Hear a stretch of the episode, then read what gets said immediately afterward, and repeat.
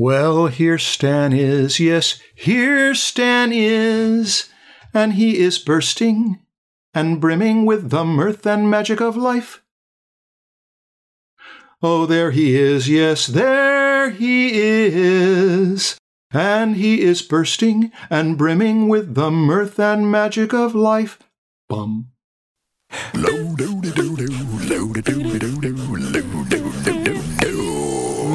Dressman Show. Yeah. Dude, dude, we're here on the Draftsman podcast to talk about something art related. Let's talk about something art related, Stan. You start. Let's just jump in. Let's talk about s- scribbling. This is the Draftsman podcast, and we're going to talk about scribbling. Can you believe it? We're rebels. Do you have a way that you want to start, or you want me to start us? Uh, go ahead. I- I'm curious uh, what you have to say about scribbling. this is so bad. Can you sell it? With the main topic being drawing, Yeah. there has to be at least one satellite cluster around there about scribbling. Uh-huh. And so that's what we're going to talk about for an hour here or so. Scribbling doesn't just mean like with your pencil. I mean, although, you know, we're probably going to talk a lot about scribbling with a pencil. But the idea of scribbling is more of just like exploring ideas, just kind of throwing stuff down, whether it's text or little doodles with your pencil. It's the process of discovering things, you know, exploration. well, yeah, if you're going to go for the figurative uh, view of it right away, but why don't we start with the concrete process of scribbling? Let's start this way. This is a good way to take anything up. Make a spectrum. On one extreme, you have the really scribbly, so scribbly that nobody knows what it means. And on the other extreme, you have the really computer printer precision where every line goes down exactly where it's supposed to be the first time. And maybe before talking about scribbling, we should talk about the advantage of not scribbling. The person uh, who, when they have something to say, they just hit right what they have to say first shot. And that's not a bad thing. And if you can do that, why not do that? But last night in class with Vance, we're teaching this concept art boot camp, and one of our students, Boyan, was sort of apologizing for not scribbling. And yet, he is not lacking in imagination and ideas. They just go, they go down precise very quickly. Winsor McCay drew that way. Kim Jung Gi draws that Hmm. way. A lot of uh, uh, great improvisational drafters are that way. And if they don't start that way, I think they get that way just out of efficiency. So, no demonizing of the precise types if they don't suffer from the side effect of not putting out. That's one extreme. Okay. If you can do your job and explore and make everything work with a clean, precise line, yay for you. That's kind of the approach that I was taught at Watts Atelier. Jeff Watts has a philosophy that a drawing should look good at every stage.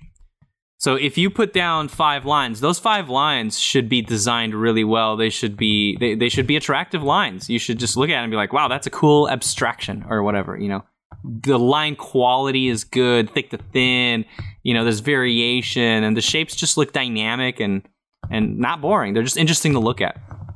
Um, so that is one approach: is to just start and always have things look good, no matter when you stop. That's the way I was taught. That is most certainly not the way I was taught. Yeah, so we are opposites, but both have benefits.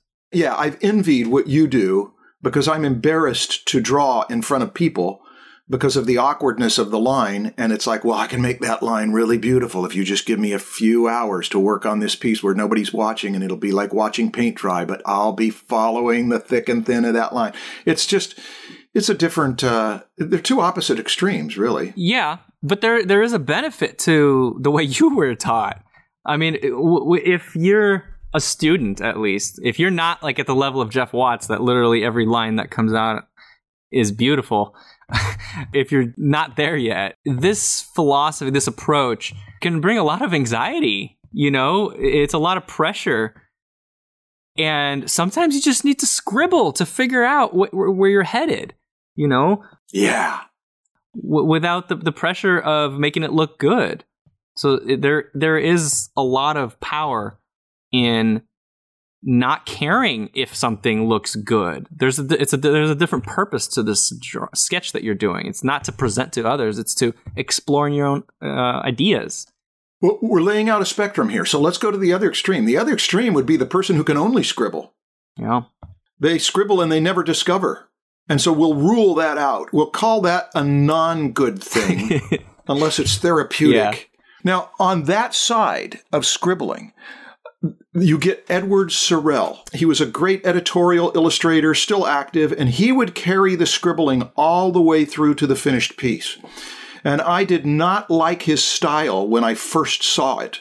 The same reason I didn't like Heinrich Kley's style is that I associated it with getting scolded for scribbling. Not that I, I don't think I ever got scolded for scribbling, but yet it was so much of an icon of my generation that you're not supposed to scribble that I imagined getting scolded for scribbling.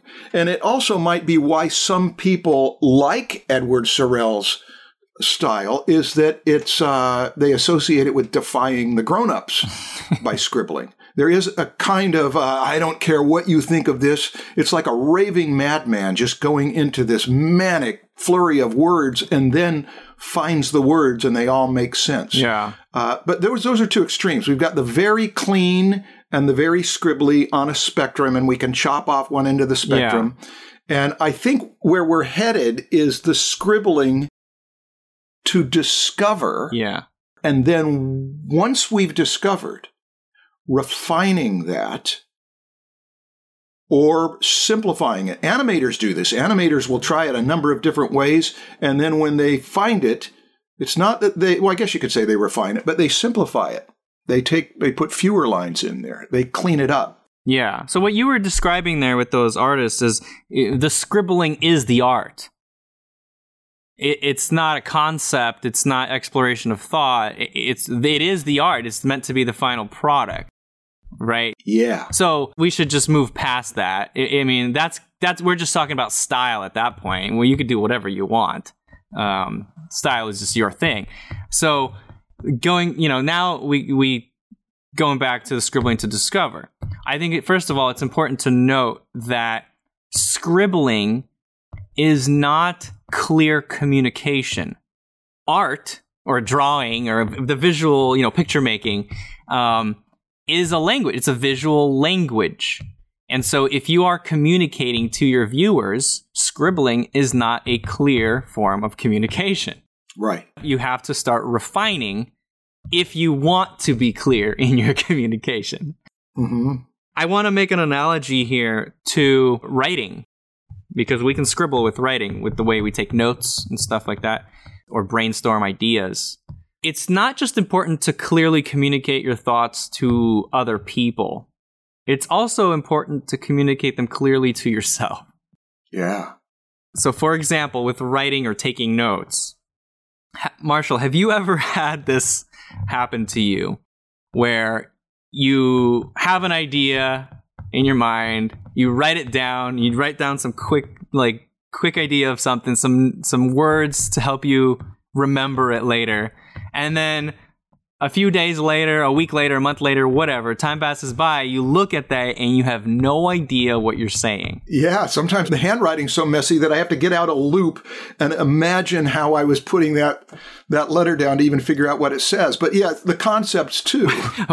not yeah, not just your handwriting, but you you said some word, you put some words down that were supposed to be like entryways into the thoughts you had. But the thought, the Yeah, thought, that's what happens with me all yeah, the time. but the thought, you you forgot the thought, and so creating that entryway, that door to that thought, is useless if you forgot the room that you're leading to, right? So th- this is, um, I think, uh, it's become an important part of my note taking.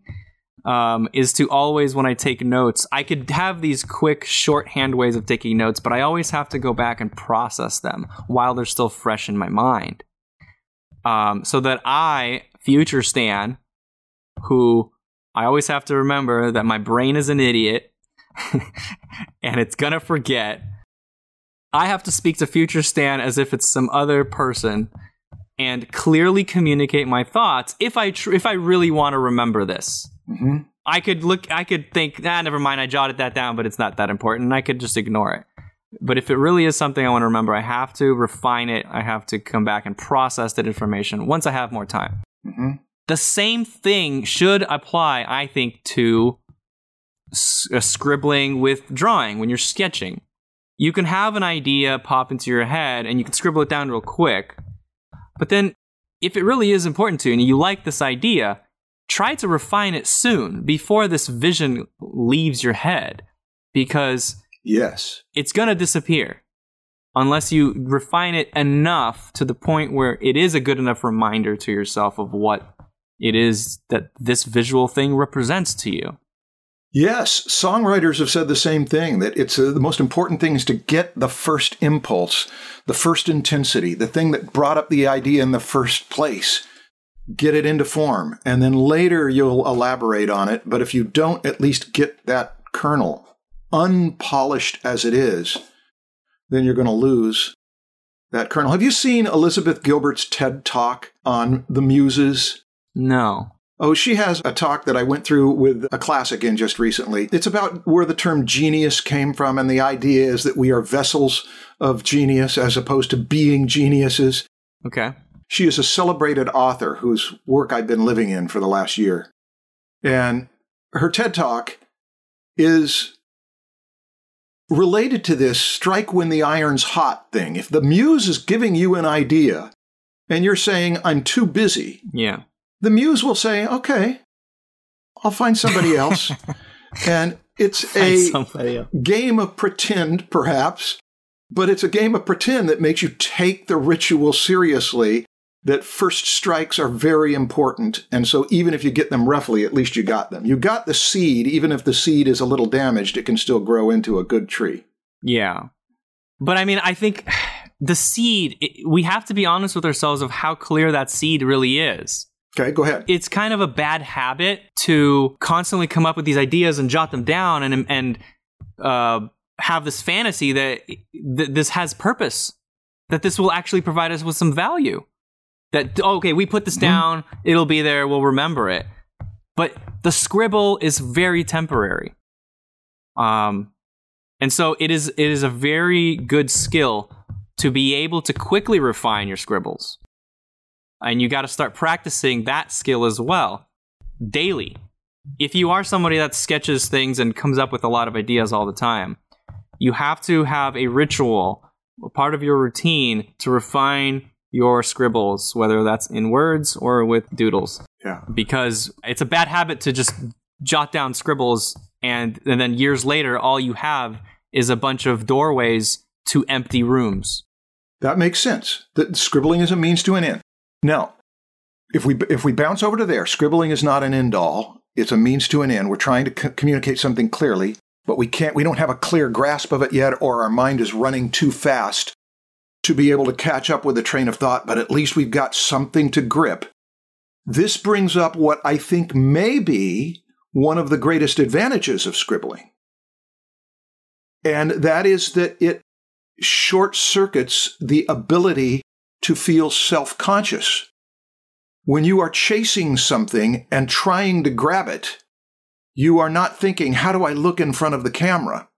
You are in the midst of, of striving for a very specific thing. And as soon as we get the idea that somebody's watching us and judging us, it creates that part that makes us unable to chase well. So, Mhm. scribbling, because it's meant to be thrown away, because it's messy, means, all right, I'm in private now. I don't have to worry how I'm coming across. I can worry about the thing I'm working on. The unself consciousness that it can trigger. Yeah. To make your creativity be really wide, you have to constantly take risks and go down paths that you have no idea if they're going to work or not. Maybe even some just have Yeah. a high percentage of failure, but you want to explore an idea and you're okay that it's not going to lead anywhere. That's really what creativity is about. Um, you have to uh, be okay taking risks with exploring ideas. Hey, it's Kaley Cuoco for Priceline. Ready to go to your happy place for a happy price? Well, why didn't you say so? Just download the Priceline app right now and save up to 60% on hotels. So, whether it's Cousin Kevin's Kazoo concert in Kansas City, go Kevin, or Becky's Bachelorette Bash in Bermuda, you never have to miss a trip ever again. So, download the Priceline app today. Your savings are waiting.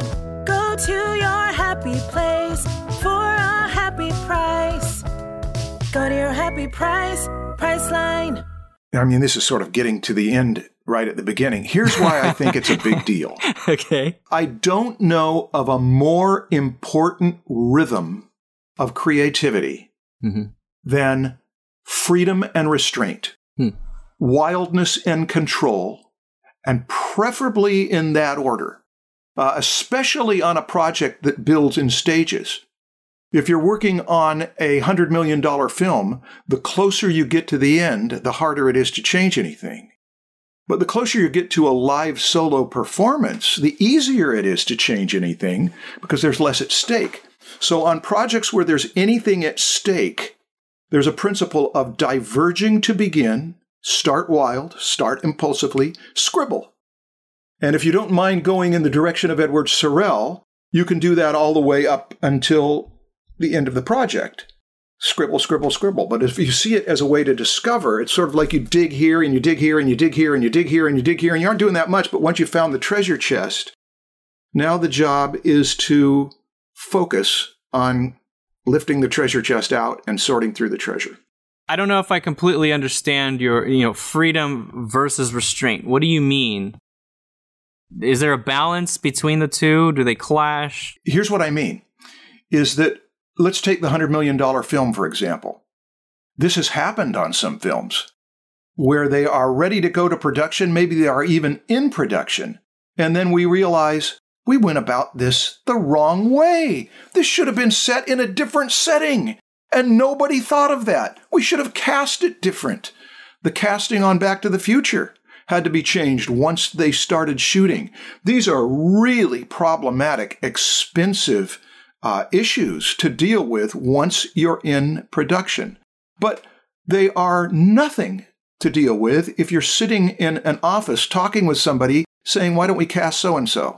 Oh, yeah, or so and so, or so and so, and then you change your mind.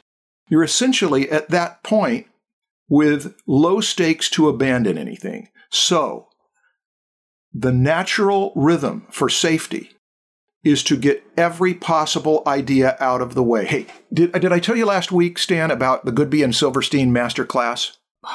Did you? I don't. I don't. The two guys who do the commercials, they do so many of the Super Bowl commercials, and for the last 30 years or so, they've just done some of the funniest, best commercials. Mm-hmm. Hello, for $10,000, who shall... Mm-hmm. They have a master class. They're an agency in San Francisco. And one of their associates was talking about when you go into a room with them for a session, that when you leave, there's been no stone unturned. The agency is so good at what they do.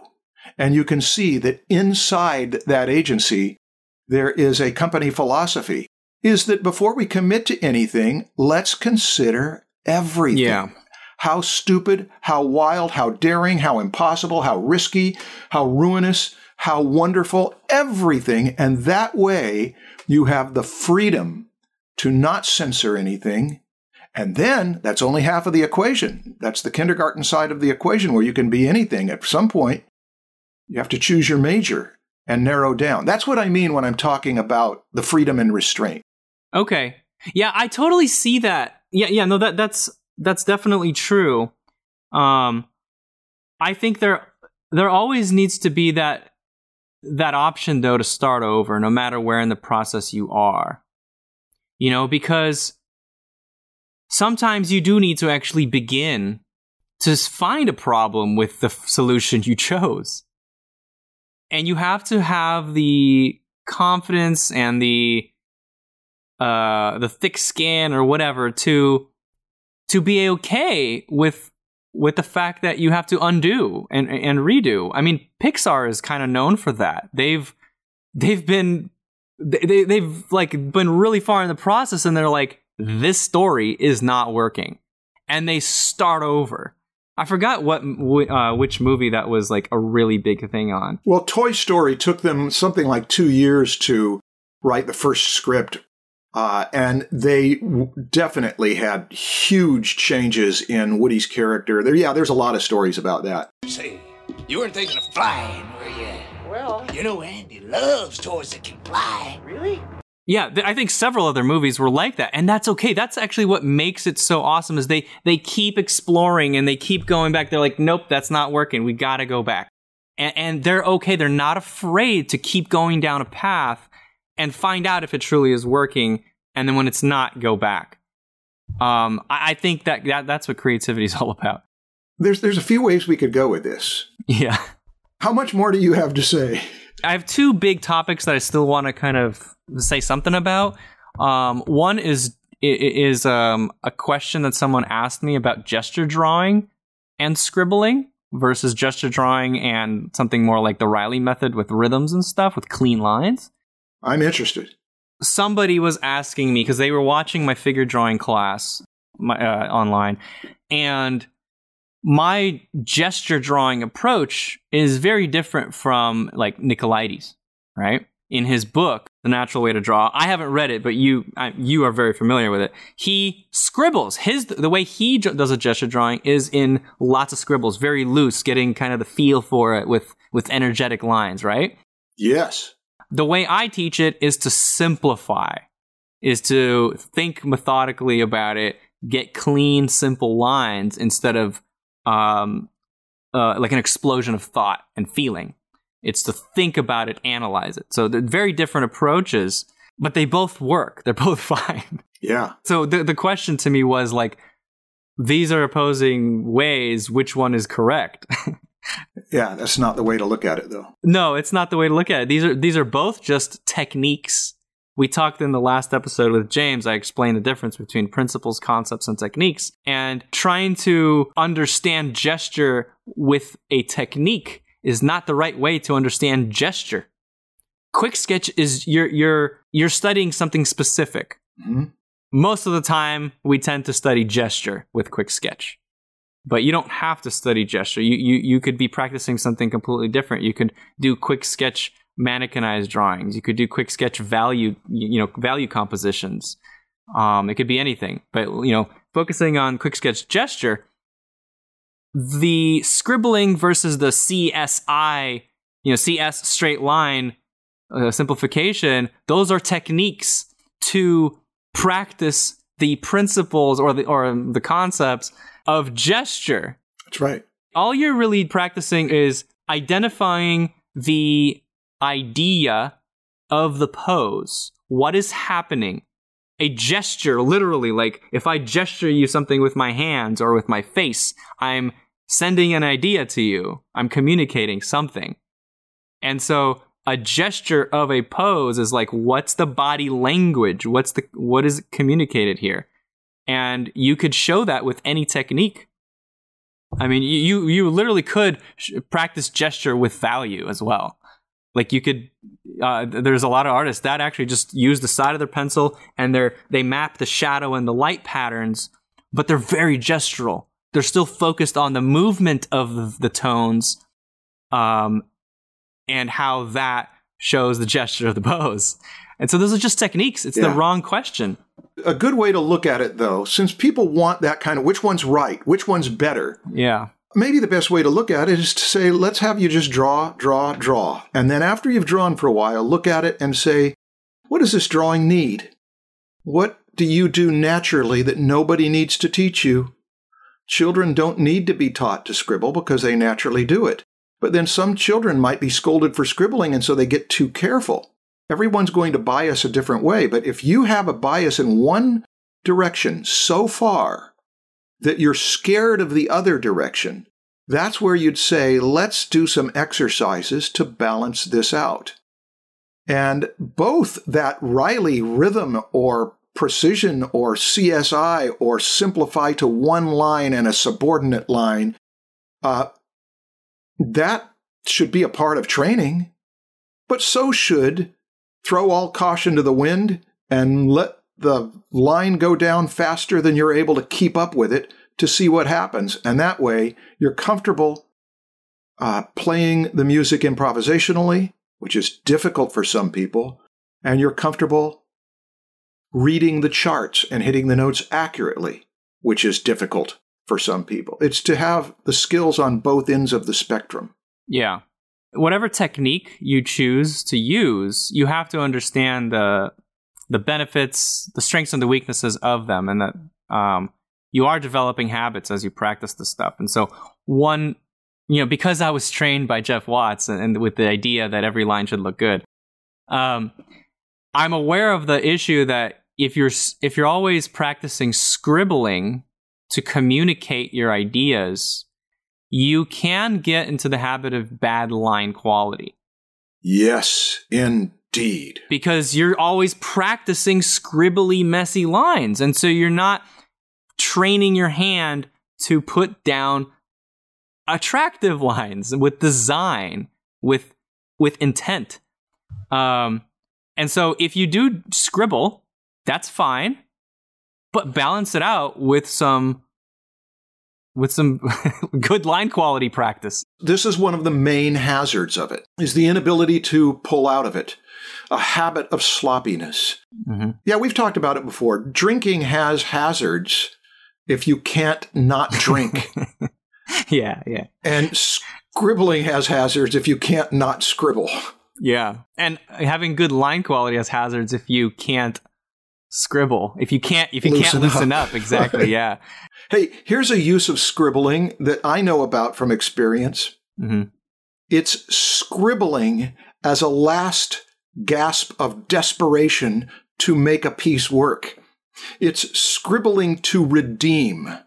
It's that you overwork a watercolor. You put all this time into it and you've just killed it by overworking it, Okay. but you just dump water on top of it and it shakes it up and it looks intentional or it sets up a new start. And so you overwork a drawing and you attack it and you find that, like with some people, the only way you can bring them to life is by attacking. You just go in and scribble all over that thing. And that way, it, there is a sense of this was a throwaway and it might bring it back to life or it may make a bigger mess. But I, I know that I'm not the only person who's had that inclination. Yeah.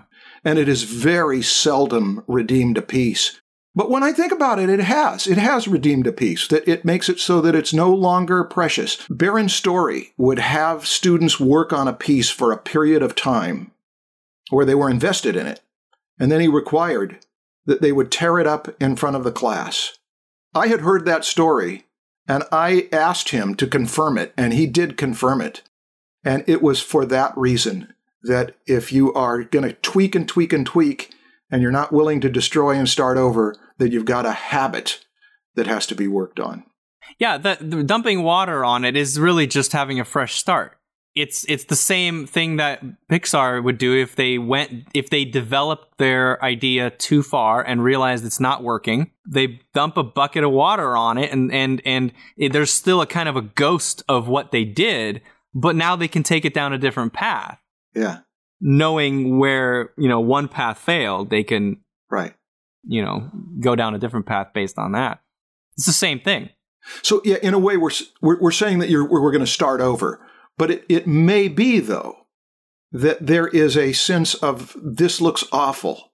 I'll mess it up and pretend I meant it to be that way. that to me, that's why I call it a last gasp of desperation. But that's a technique. That's a t- okay. By the time you get there, it's probably better, and it would, it, if you can make it an enjoyable experience, it would be better to start over. Sure. Or I mean, but but really just use it for really as exploration. If you didn't if you're failing, spilling water on it, maybe it'll look good and it'll look like you succeeded. Yeah, I mean, you're just kind of faking it. But like what's your goal here? Is it to trick people into thinking you're good or is it to really communicate something meaningful? you know, Uh, no, it was it was to redeem something that didn't work. Hope, yeah, to save face as much as anything else. Um, okay, yeah, okay. Yeah, maybe it was not a worthy point to bring up, but I'm trying to cover. I'm trying to do the diverging Yeah. thing. All the reasons we scribble. I'm sure I'm leaving out most of them. Yeah. but no, the the main, the whole point of this is scribble to discover. Yes. I think that's the name of the episode. I think, yeah, we didn't even need to do this episode. All we needed to do was give them the title. And the, the bright ones will say, I Oh, get yeah. it. It's okay to scribble if I'm seeking something and when I find it, yeah. I mine it. Well, Marshall, I think uh, we're coming down to the end here, but I have a what's your thing that's related to uh, what we're talking about. It's something I've been really uh, invested in for the past like six to eight to nine months or whatever. I want to hear. The Zettelkasten method. Can you spell it or say it slowly? Zettelkasten. Zettelkasten method. It's a German word. It means slip box. Do you know what a slip box is? No. imagine like a a wall a, a, a- a cabinet or a drawer full of full of tiny little drawers that you can open up that have little index cards in them those are slip boxes All right. Or i mean they could really just be anything it could be a bunch of shoe boxes stacked amongst each other but that was Okay. Zettel, th- this method was developed a long time ago before computers. Um, and that's why uh, originally it was with little index cards that were all connected together. Whatever your system is, you take the notes. And then those notes kind of live there in this isolated place.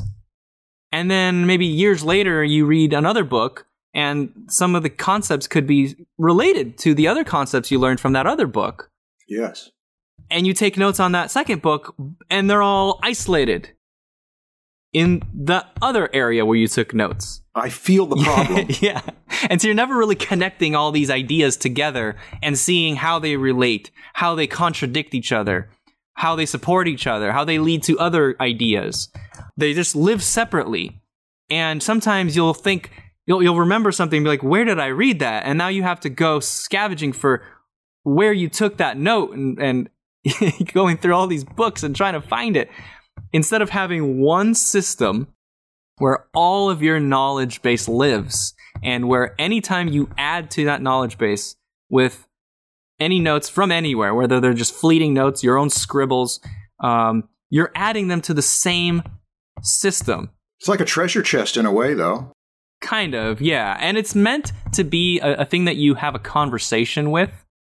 Um, because a lot of the stuff you put in there, you're going to forget, right? Yes. but that's kind of the purpose is if you do it properly it's it's okay to forget because it's all about discovery and it's about using this second brain to help you remember all this stuff and run across things and surprise you sometimes. And if you have it organized, the way that the Zettelkasten is organized, it helps you go down these paths and discover things that you learned a long time ago and how they're connected to this thing that you're learning now. How? There's a really good book written about it. Um, it's called How to Take Smart Notes Okay. if people want to learn more about it. There's also a really good uh, article kind of introducing people to it that I'll link to as well.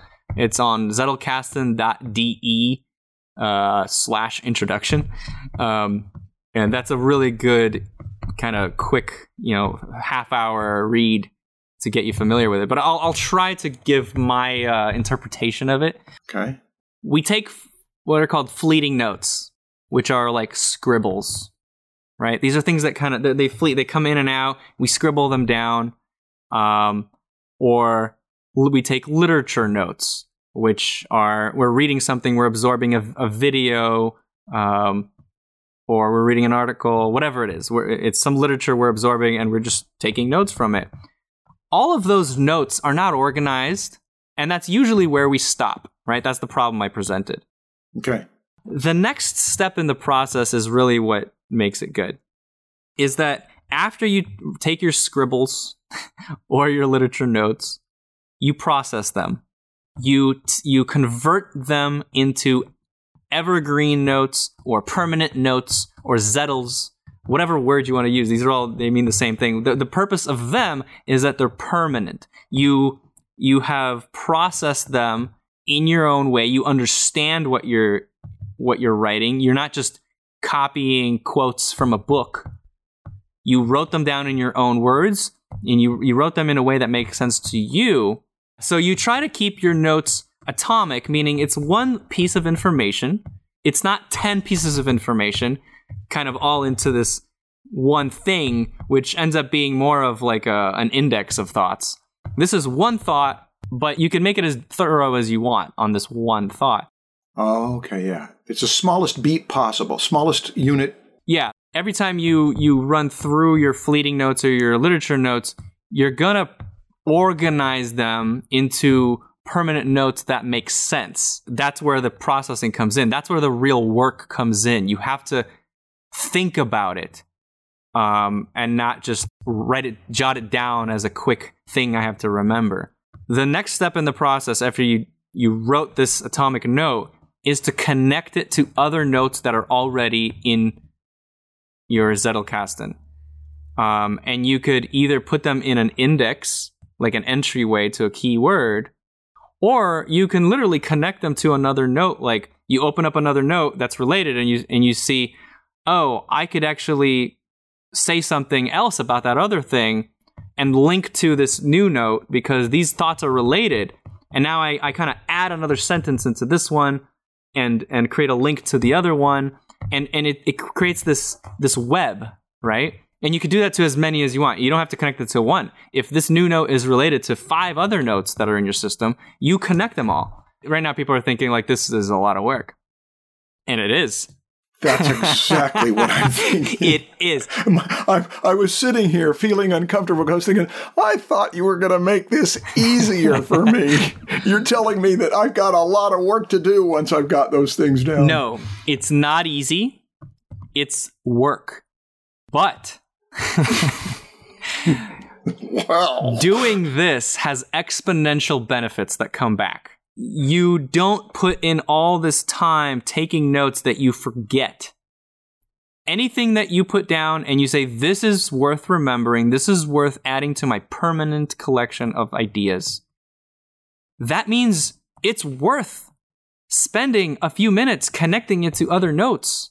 It's not just a, a way of organizing or cleaning up that process i've been going through this for like six or six to nine months now this process of figuring out what this is connected to that i've already written down is in itself extremely valuable because it forces me to think deeper about this information that i just learned and analyze how is it related does it contradict and in doing so it helps me discover things it leads me down to other paths. Yeah. I, it allows me to come up with new ideas because just seeing two things side by side creates a new thing.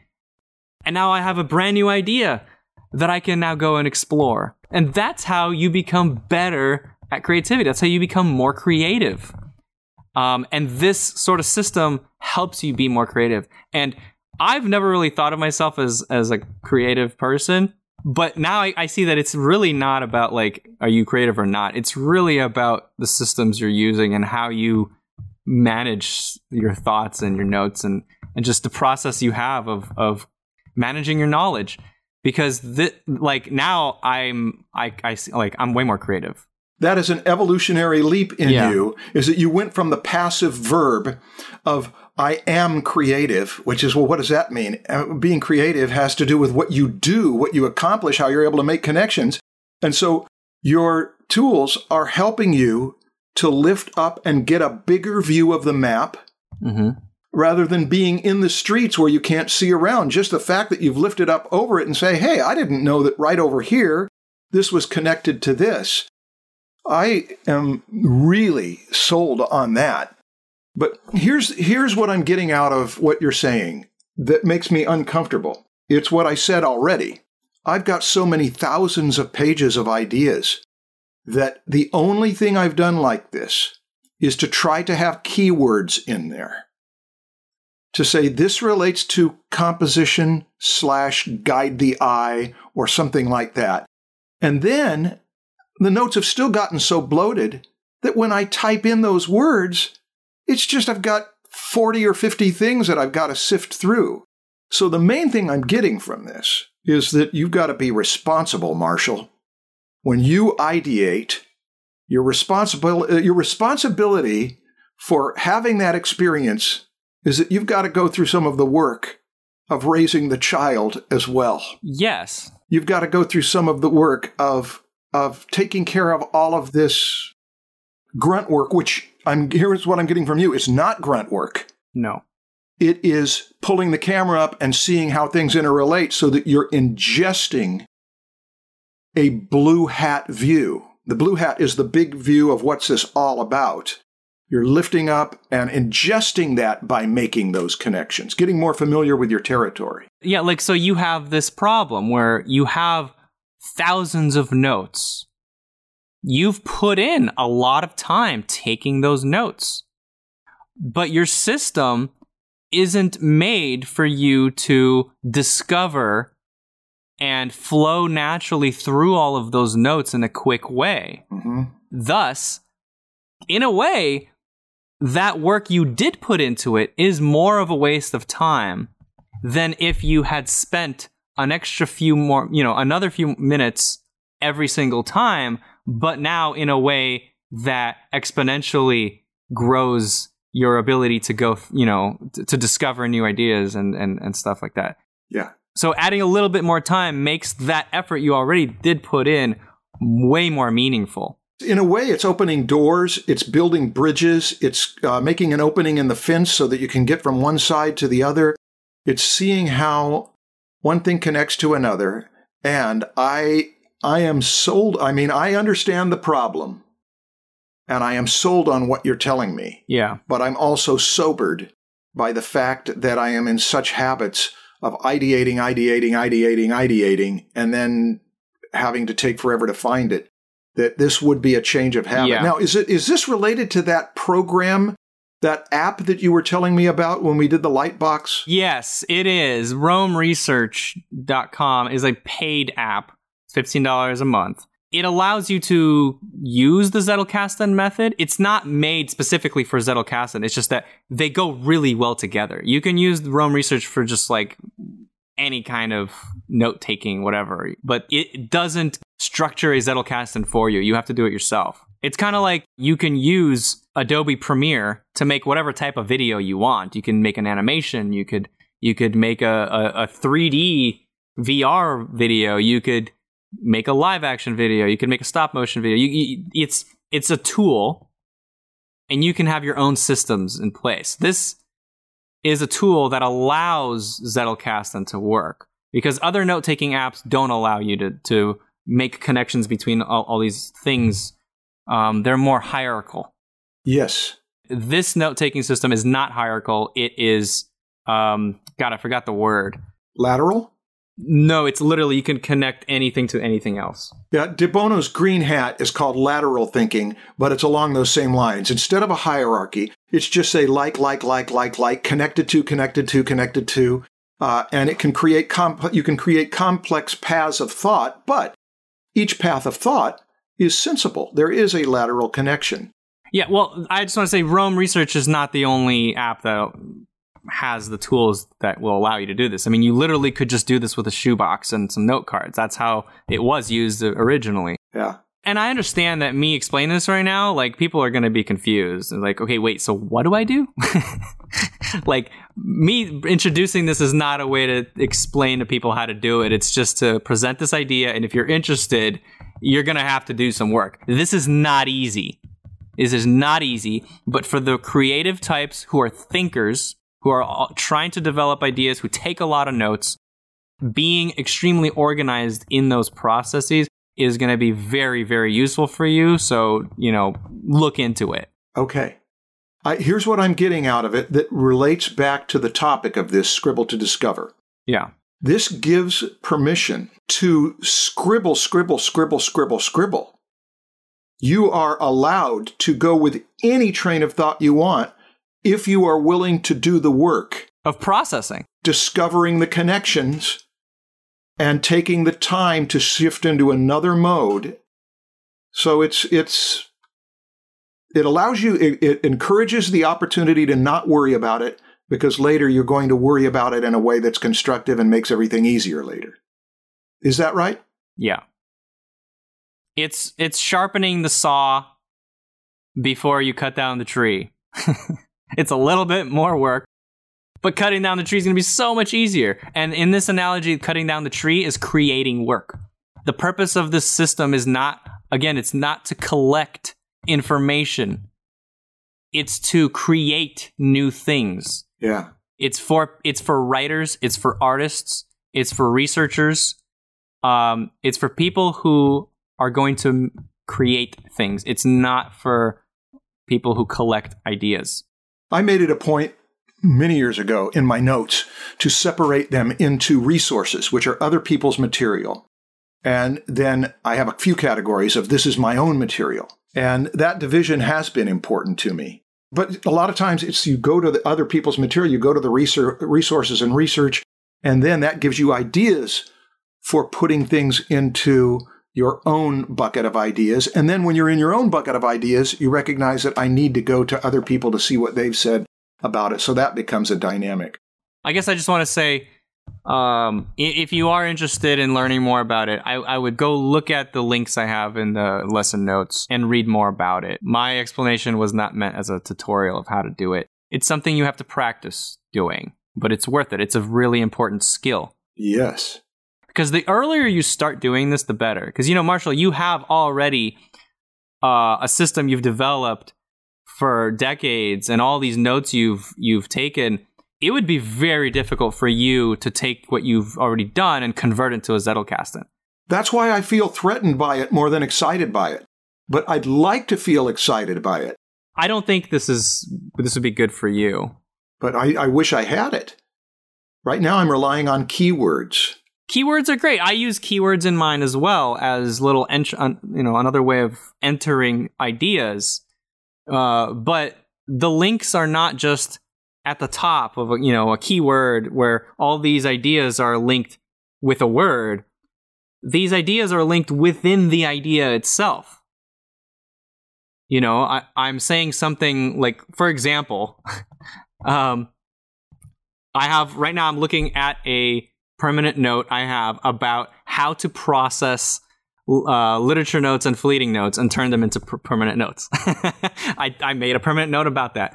And within the text of, of my explanation for myself of how to do it, I have links to one, two, three, four, five other permanent notes. Those five other permanent notes are the four types of smart notes. Permanent notes should be connected to relevant notes. Digest information to make it your own. Zettels should be atomic. Uh, develop scribbles into complete ideas. And if I open each one of those, those in themselves are also complete ideas that are now linked to other ideas. And the reason that that's better than just having them connected with a keyword is that I, by reading it, I understand why I would go to that next permanent note because it's in the context of the note I'm reading. Okay. If it's just connected with some word like learning, it's like, well, okay, h- why would I click on this other thing related to this uh, this specific note I'm reading? Just because it's also regarding learning, I have you know there's 50 other things that are related to learning, but how are they related together? And if if they're linked to each other in context, it inspires a journey through your own thoughts. Mhm. So you're reading, you think, oh, I got, okay, now I want to see what this means. And then you click on it, you go into the next one, you keep reading, and then you skip some. And then you're like, oh, I want to click on this one now because I know why I have this here. And you keep going and you discover things you forgot about. And it's much quicker that way when it's in context. Yeah. This is talking about scribbling ideas. This is talking about freedom at the in the brainstorming and the early stages of the creative process. Uh, if we bring this back to drawing, the difference is we're talking about figurative scribbling or literal scribbling. Yeah. I did not know the value of scribbling to discover until I saw some of my best students become really good professionals. Uh, that they just had it in them because there's a Howard Pyle painting of a man on a horse. And I think it was uh, Henry Pitz who did the book about Howard Pyle that shows how he began it with a scribbled line. And that had a big influence on Justin Sweet. Justin scribbles to discover. That's where I took the term from. Vance scribbles to discover. Daumier scribbled to discover. Some really great artists had that as part of their process. And they, some of them are people you would not think of as scribblers, but they are not afraid. I think it's got an analogy to scat singing that uh, I don't know how to scat sing yet, so I can't demonstrate. But Cliff Edwards, who did the voice for Jiminy Cricket in the Disney Pinocchio, uh, did a version of Singing in the Rain that has scat singing on it.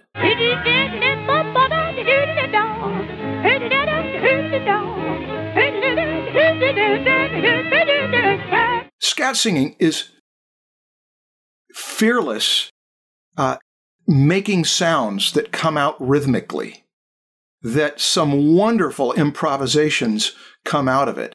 And I think that's the spirit to go about scribbling is that it is play and it is exploration. And then when it becomes discovery, then we say, now I'm ready to go to the next stage. And it isn't just applicable between drawing and writing. Graphic designers often start very carefully with a shape and then they'll start to relate other shapes to it. But graphic designers also scribble and with, with vector image hoses that can put out perfectly clean vector shapes, but give them in random and surprising arrangements would be a way to apply scribbling to discover to the design process. Frank Gehry, though, the architect, literally scribbles when he's in the first stages of designing a building of all things. So I think that this is applicable to draftspeople as something that the careful mind may not have considered with seriousness, and that the creative mind can say, hey, let's spend a few days or a week to see how the principle of fearless exploration and even making a mess can lead us to things that we might invest in that we never would have if we were being careful. Yeah. My main message, I guess, through this whole episode is when people hear the phrase scribbling to discover, I think it's very easy to focus on the word scribbling Mm-hmm. and forget about the to discover part of it. Yeah. And so we're not saying scribbling to collect. We're saying scribbling to discover. Don't scribble just to scribble. Scribble with a purpose. Usually, after you scribble and you discover, you then have to refine to continue to discover and to continue to scribble. And so, refinement and processing of that information that you're scribbling uh, is required to discover. Um, so, focus on the discovery part of that phrase. That's the purpose. Uh, yes, if you're if you're inclined to keep scribbling, Yes. and if you're inclined to jump too quickly ahead to I've got to have the answer now, then scribble means multiple options, no investment, speed dating, and then deciding. Yeah. Okay, Stan. All right, Marshall. Well, I had a blast. Yeah, this was enjoyable. See you next session. Yep. See you next week. Bye. Bye.